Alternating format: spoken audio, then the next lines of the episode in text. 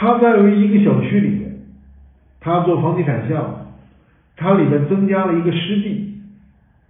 这能不能算作生物多样性净增加呢？首先，它简单的去测量物种，用现在的所谓的生物多样性调查方法去观测物种，似乎有增加，但是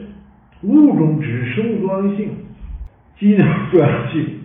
物种多样性、生态系统多样性、生物多样性的一个部分，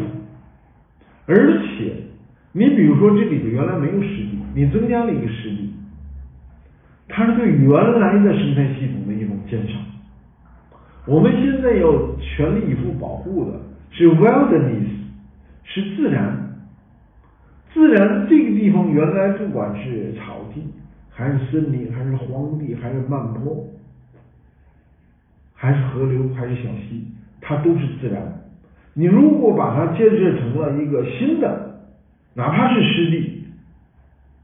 它已经不是。自然了，这个湿地如果你建的非常好，经过若干年，它可能会与自然融为一体。但是，仍然我们也不建议这种做法。这是第一个道理。第二个道理呢？那么，它如果是一个半开发区，就是城中地区，是人口集聚地区，或者是人口已经准备要开发成。人口聚集区的，像英国具体这个项目而言，你在里面在建设的时候，你用湿地引入湿地，我们认为是一个非常正确的、非常积极的态度，因为湿地呢是一个现在总体上全球范围内是在减少、是在丧失、是在弱化和破坏的过程之中。那在这种情况下，你就大尺度的去考虑，它是一种恢复，给更多的水生生物、陆生生物以及空中的生物提供栖息地，这是一个很好的方案。但是我们仍然不可以把它叫为